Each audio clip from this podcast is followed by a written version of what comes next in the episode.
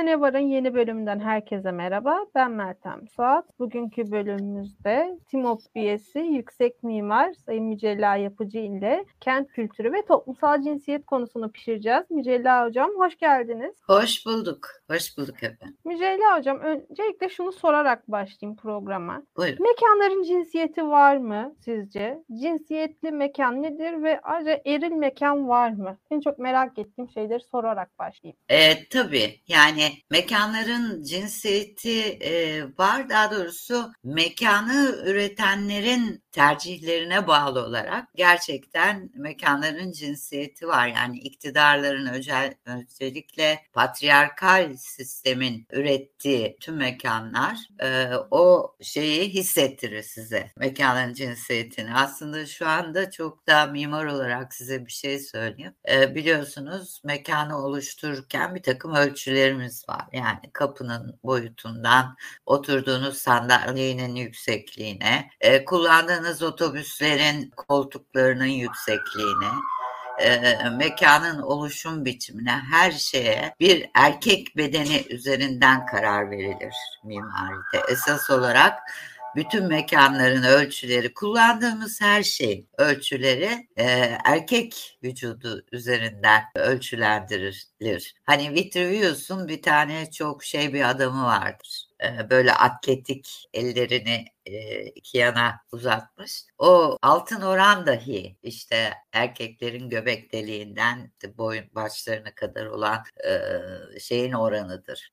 Bu ne yazık ki böyle gerçekleştirilmiş dünyada. Aslında bu başında böyle değil. Biliyorsunuz mekanların ya da toplumsal kentlerin diyelim yerleşmelerin üretiminde rol alanlar kadınlar dünyada. Çünkü kadınlar aslında uygarlığın e, doğuşuna, yerleşmelerin doğuşuna e, mimarlık ediyorlar. Hatta e, inşaatların tanrıçası e, dediğimiz ilk ipi bulan, bir yandan o ilk ip evlerin yapılmasına e, yol açtığı düşünülen tanrıça, tanrıça Sesat da e, bir kadındır biliyoruz. Ancak ne yazık ki özellikle anaerkil toplumların sona ermesinden sonra bu hakim e, işte devlet, aile, mülkiyet, özellikle özel mülkiyet e, ortaya çıkması üzerine din tabii ki çok önemli.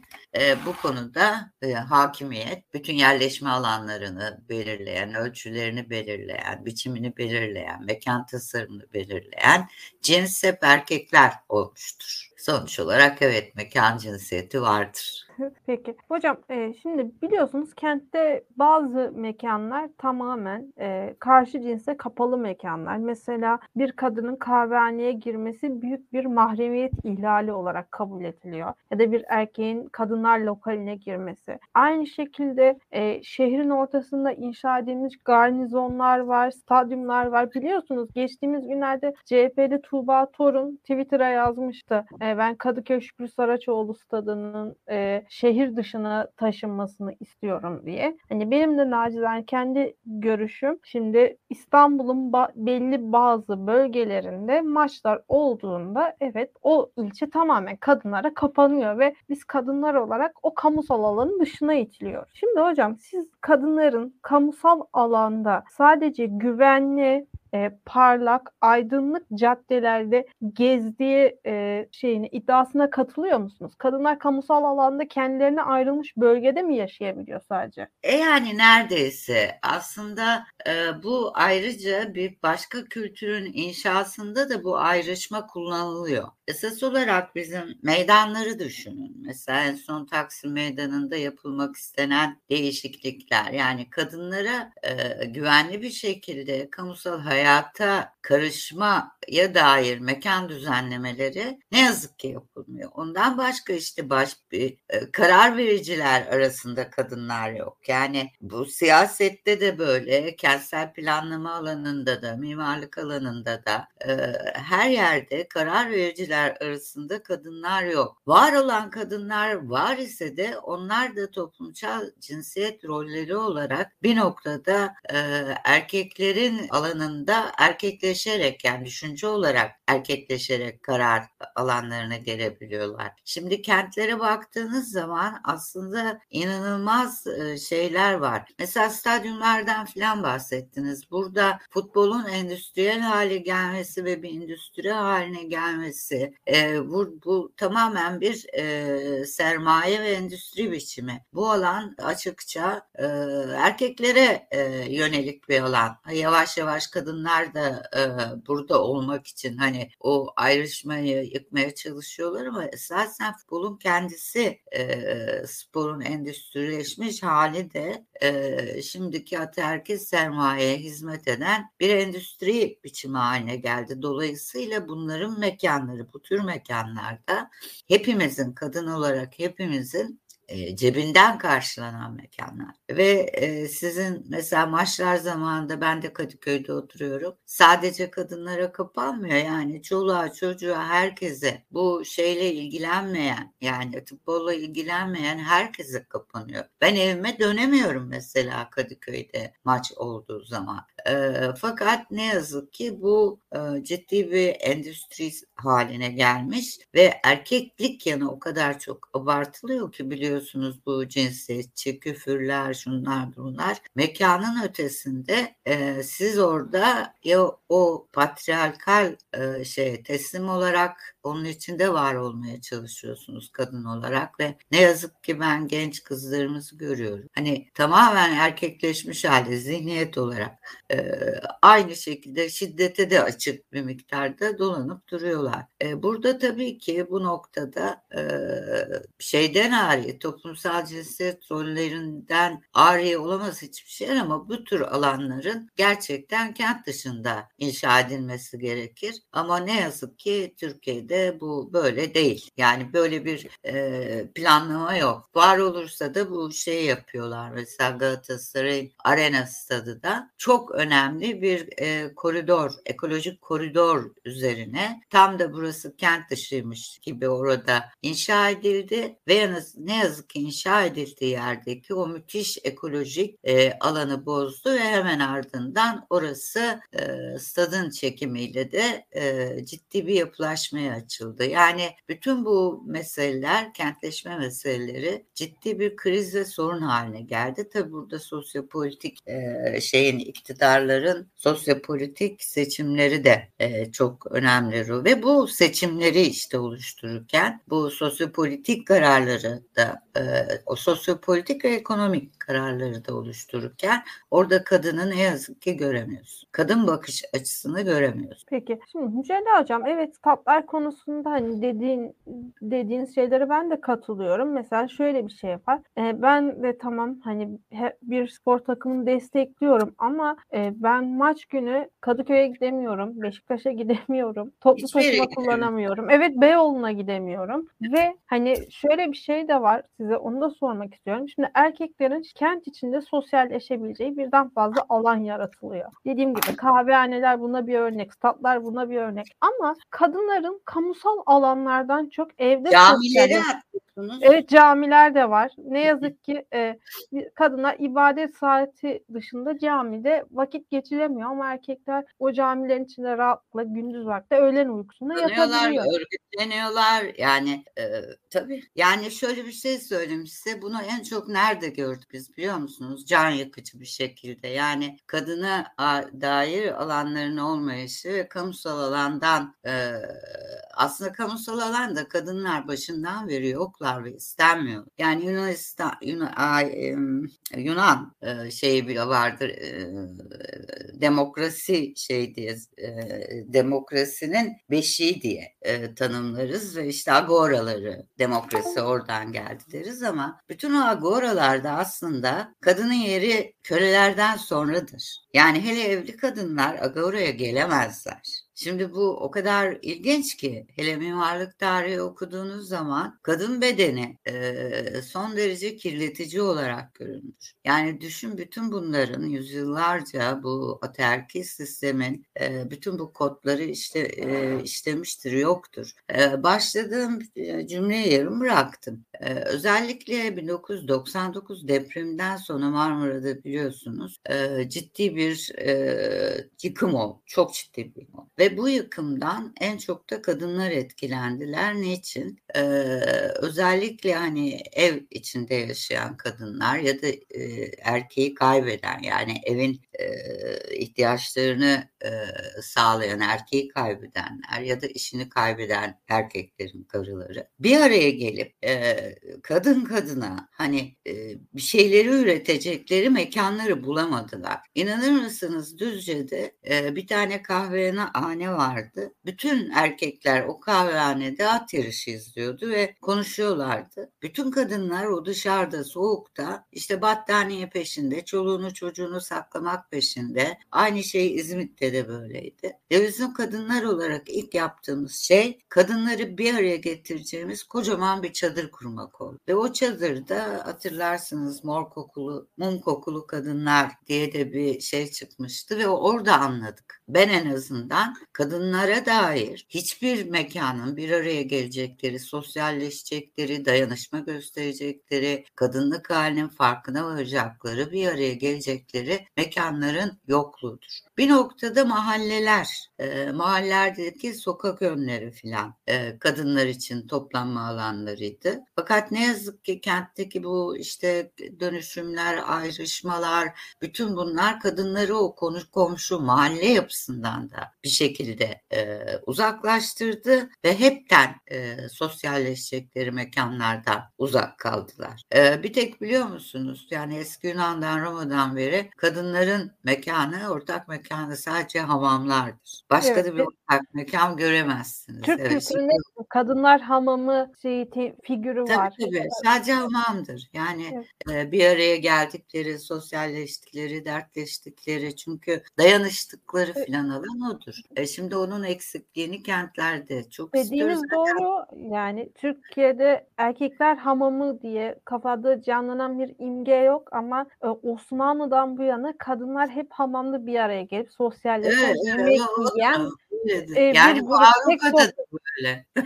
Yani kadınların tek sosyalleşme imkanı sıcak su ve buhardan ibaretmiş gibi.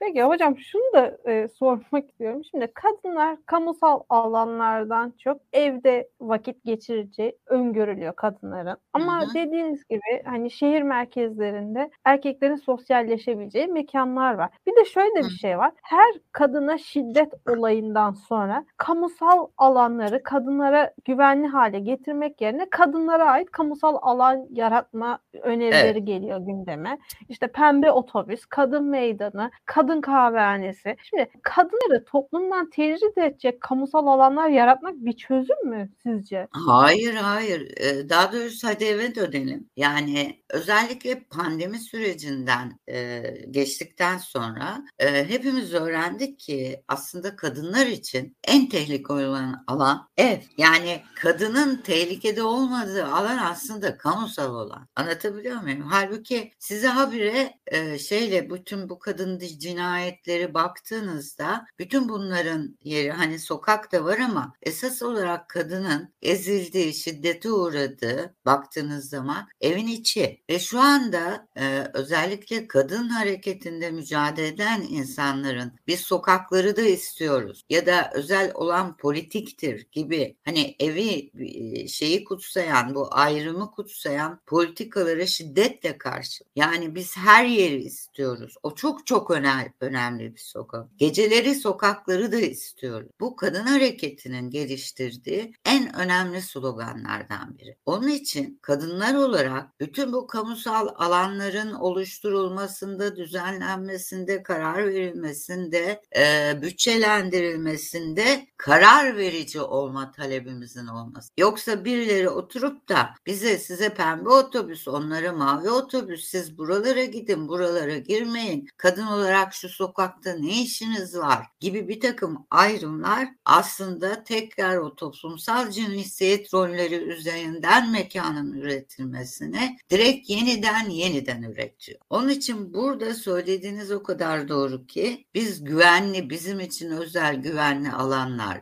değil hem kamusal hem özel alanda güvenli bir yaşam istiyor. Bunun için de bunların bütün koşu kararlarında var olmak planlama süreçlerinde eşit olarak var olmak istiyoruz demektir esas o. Peki. Yoksa gerisi tekrar ayrım güçlendirir. Hocam e, peki kent mimarisi ve planı ataerkil sisteme ve o, o an mevcut olan iktidara mı hizmet ediyor? Ne yazık ki özellikle kentsel e, fallik diyebileceğim bir takım gökdelenler, büyük kiliseler, kocaman kocaman adalet sarayları bunlar iktidarın e, o kimse iktidardaki onun ideolojik e, simgesel araçlarıdır. Yani burada ben varım diyerek işaret koyar. Nasıl diyoruz ya ilk özel mülkiyet kazı dikildiği anda başlamıştır ailenin, devlet, mülkiyetin özel kökeni. Yani o kazık gibi iktidarlar kent mekanını kendileri için bir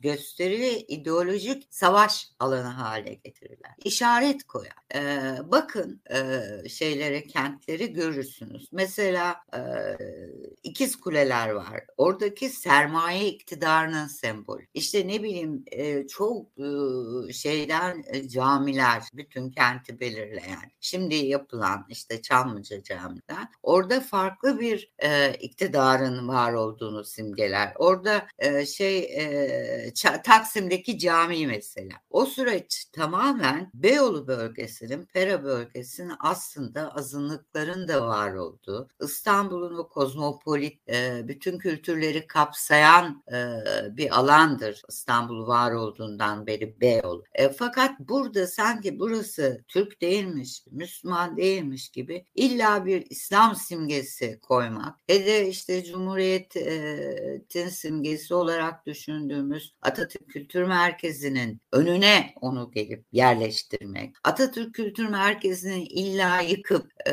ısrarla yıkıp, tonla masraf edip, başka içine de bir kızıl elma koyarak başka bir simgeyi oraya dikmek. E, yani bütün bunlar işte Çamlıca'daki kule, bütün bunlar bu iktidarın ben varımı e, ideolojik e, simgeleridir. İşte şimdi e, şey etmeye Beyoğlu'ndaki kültür yolu projeleri. Mesela siz o kültür yolunda Beyoğlu'nda çok güzel kiliseler var değil mi? Dünyanın Evet. en güzel mimar. Hiç gördünüz mü bir kiliseye burasına kültür yolu? Orada Hayır. sadece Galata Port, işte Emek gibi son bu sermaye iktidarının e, şeyleri, simgeleri, o farklı kültür anlayışı, geçmişe saygısı Şeyi olmayan. Değil mi? Onları. Ve işte sinemasında.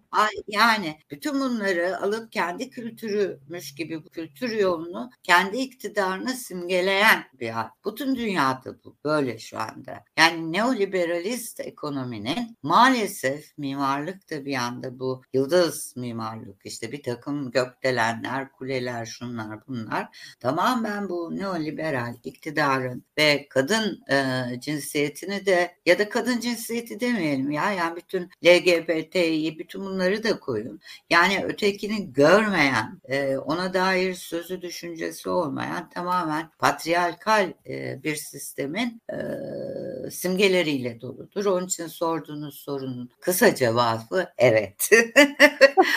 Bu kadar. Hocam teşekkür ederim.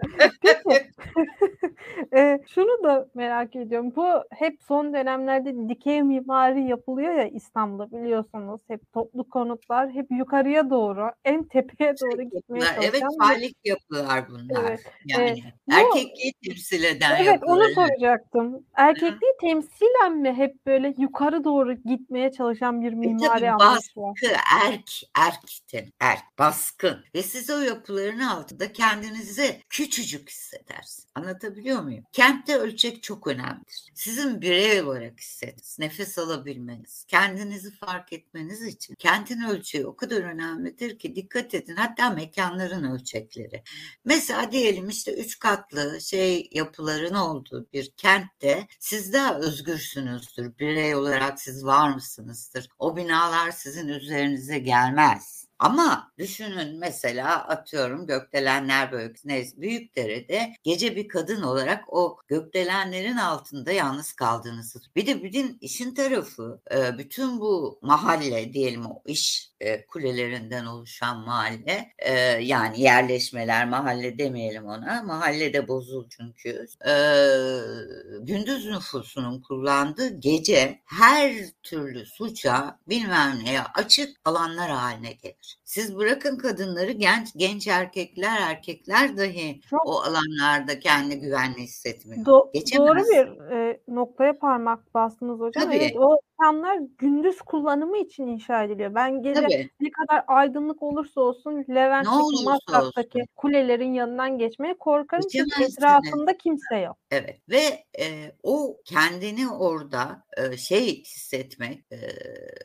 küçük hissetmek, küçülmüş hissetmek insanın bütün güven duygusunu, şeyini, özgüvenini yok eden bir şeydir. Size başka bir şey söyleyeyim. E, mimarlıkta mesela diyelim bir yönetici şeyi tasarlarken genelde Amerika'da falan izlersiniz. E, patronun arkasında cam vardır ve çok büyük odadır. Hatta bir şimdi belediye başkanlarının odaları falan kocaman kocaman koltuklar, çok çok büyük mekanlar.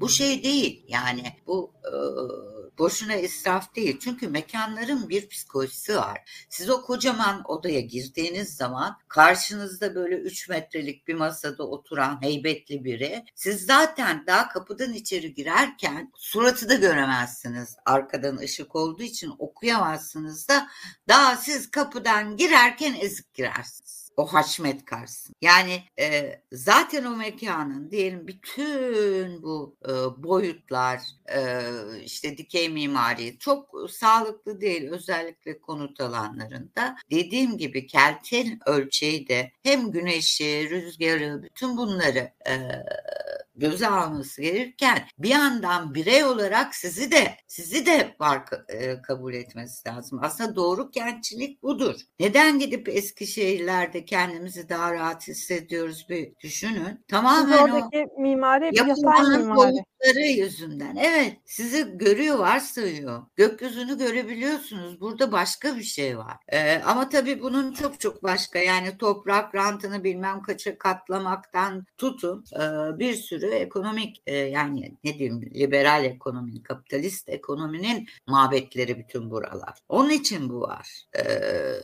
yani sonuçta biraz belki de şeyden de farklı. Mesela Diyarbakır'ı bilmiyorum Suriye ilçesini gördünüz mü eski haline? Yani hiç gitmediğim için eski hali, yeni yani hali. Orada başka bir orada da diyelim tek katlı yapılar var. Ama organizasyon şu anda öyle bir hale getirmiş ki tek katlı bir hapishaneye benziyor. Ya da diyelim ki adalet sarayları. Yani bu kadar büyük adalet saraylarının var olması adaletin yok olduğunu. Çünkü size yargı e, yani hukuk sizi cezalandıran bir sistem haline geldiği için o binanın haşmetinin de sizi ürkütmesi lazım. Halbuki hukuk bu değil. Dediğiniz doğru ama hocam ben Çağlayan'ın önünden geçerken hep korkuyorum. Hukukun yani, değil. Evet, binanın bunlar, haşmetinden. Tabii.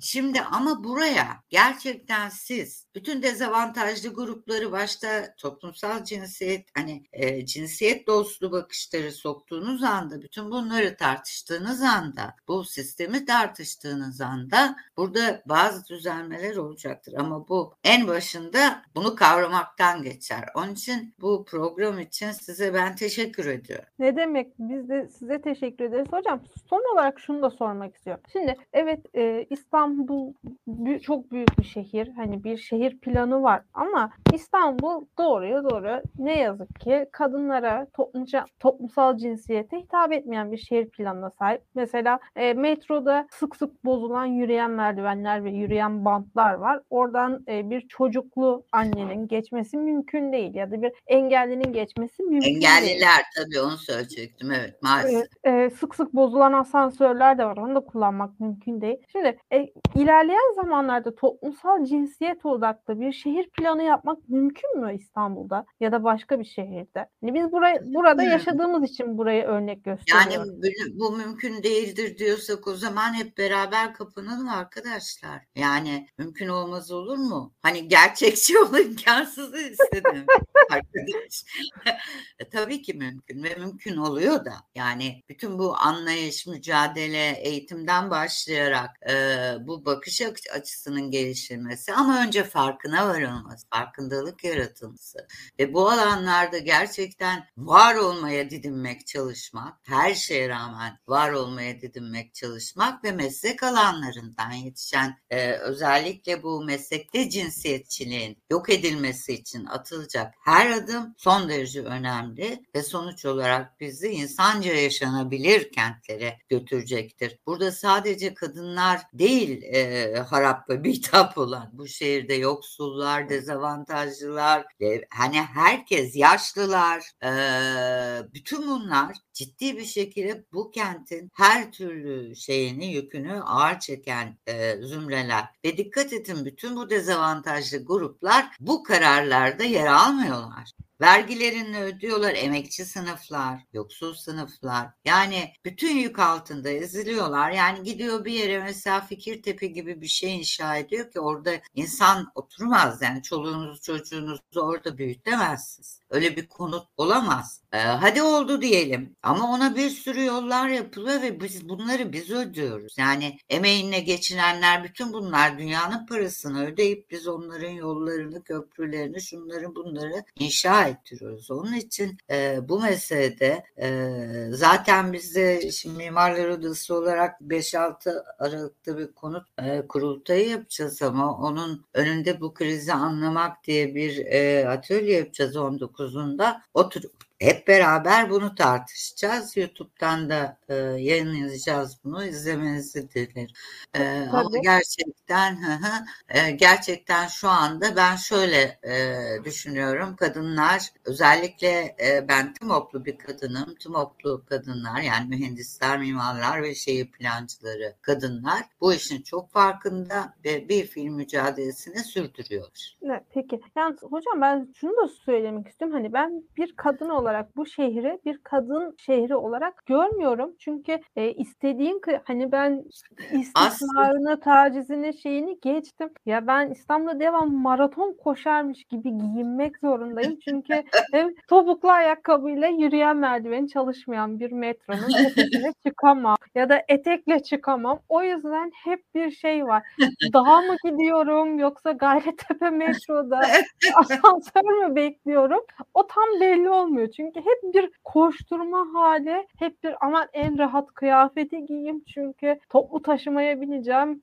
Asansör İşte bu, bozuk bu, bu çıkabilir. sizi Yani ne yazık ki hani İşte etrafından geçirip erkeklere bakıyorum. Hani şortla, spor ayakkabıyla gayet rahat gidiyorlar. Ama ben diyorum ki bugün bu elbiseyi giymeyeyim. Çünkü çıkışta Gayrettepe metronun merdivenin çalışıp çalışmayacağı bile belli değil. Hani kendi kendimi riske atmayayım. Çıkarken çok zorlanırım diye. Hep Evet. bir sırt çantasıyla şehir içinde kamp yapar gibi dolaşma şeyim oluyor.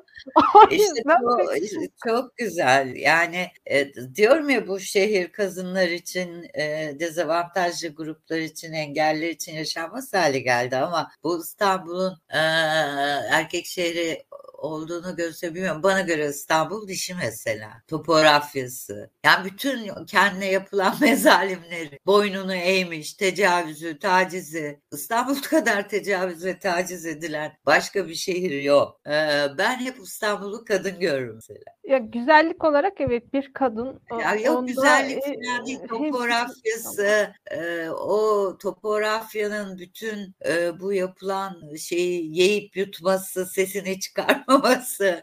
Yani e, İstanbul'a baktığınızda bütün o dikilen kuleler, o bütün şeyler İstanbul'un tecavüz simgeleri aslında. Ne Hani yazık o ki öyle. Bir de hocam hani İstanbul'u da kurtarmak kadınlara düşüyor. Çok enteresan bir şekilde az önce dediniz ya e, dikey mim her yere dikey mimari yapıyorlar ama yatay mimaride kendimizi daha güvende hissediyoruz diye. Bu dikey mimari Yatay müptelalarının mimari ve dikey mimari diye aslında bir mimari kavram yok. Onu yatay bina mı var? yatay mimari diye bir şey uydurdu. Az katlı mimari, çok Az katlı, katlı. mimari. Yani Yani, yani nasıl, nasıl sonra bu katların da karar verilmesi de öyle kafadan ben bu kadar yapacağım, oraya dört kat yapacağım olmaz. Buraya yatay. Her şey ihtiyaca göre, kullanıma göre, oradaki silüete göre, topografik değerlere göre, iklime göre filan belirlenir. Yani şimdi ekolojik kent yaratmak için bilmem ne kadar e, enerjiyi kullanıp saçma sapan gökdelenler dikip onun tepesine de bir tane çatısına e, yeşil alan yapıp ekolojik mimari yapılmaz. Yani buna ekolojik mimari denmez. E, bütün bunlar artık bütün bu kavram kargaşalıkları, e, bütün bu işin esasında meslek ve bilim ilkelerinden kopmuş olması, hem meslek alanında hem bilim alanında hem yönetim alanında e, kadınların karar verici kurumlarda çok bugüne kadar engellenmiş olmaları, hani camdan tavanlar deriz falan biliyoruz. Bu sonuçları yarattı maalesef. Ama şu anda dediğim gibi ben çok umutluyum. E, yavaş yavaş bunun farkındayız. Eskiden hiç tartışmıyorduk bile. E, şu anda özellikle dezavantajlı gruplar, yoksullar, kadınlar, LGBT artı bireyler, engelliler, yaşlılar, çocuklar